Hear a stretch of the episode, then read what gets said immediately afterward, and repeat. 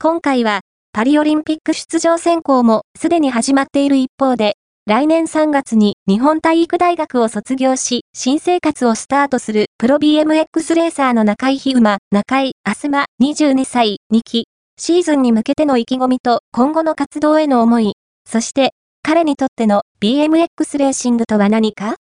を聞いた。